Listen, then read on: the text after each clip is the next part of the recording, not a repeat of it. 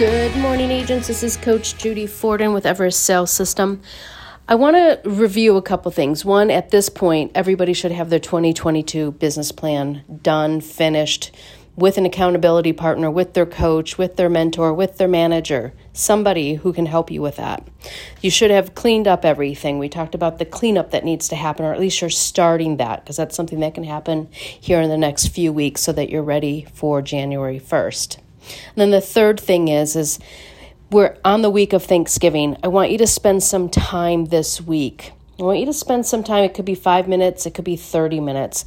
Really want you to start writing down some of the things that you're thankful for, or all of the things that you're thankful for. Either that happened in 2021, think the people around you. What are you thankful for? Write down the names, write down the event, write down the actual some detail about it and then i really do want you to go into detail. So if you're if you are grateful for your spouse write some things specifically that you're thankful about them. Don't just have it be a blanket i'm you know i'm thankful for my husband eric. That's my husband right? What are the things that i'm thankful about him?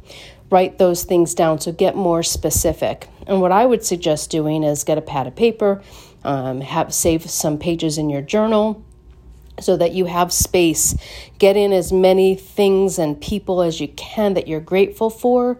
And then as you think of more, write them down. Because sometimes when we sit down, we don't have all of that right at the forefront of our mind. But take the time, get in a quiet place, get out your journal, get out some paper, and really write down what you're thankful for. And this should really, one, take you into the Thanksgiving weekend. I hope all of you have a wonderful, safe Thanksgiving with your families and friends and however you celebrate that. And take that time to rest, take that time to, to rejuvenate yourself.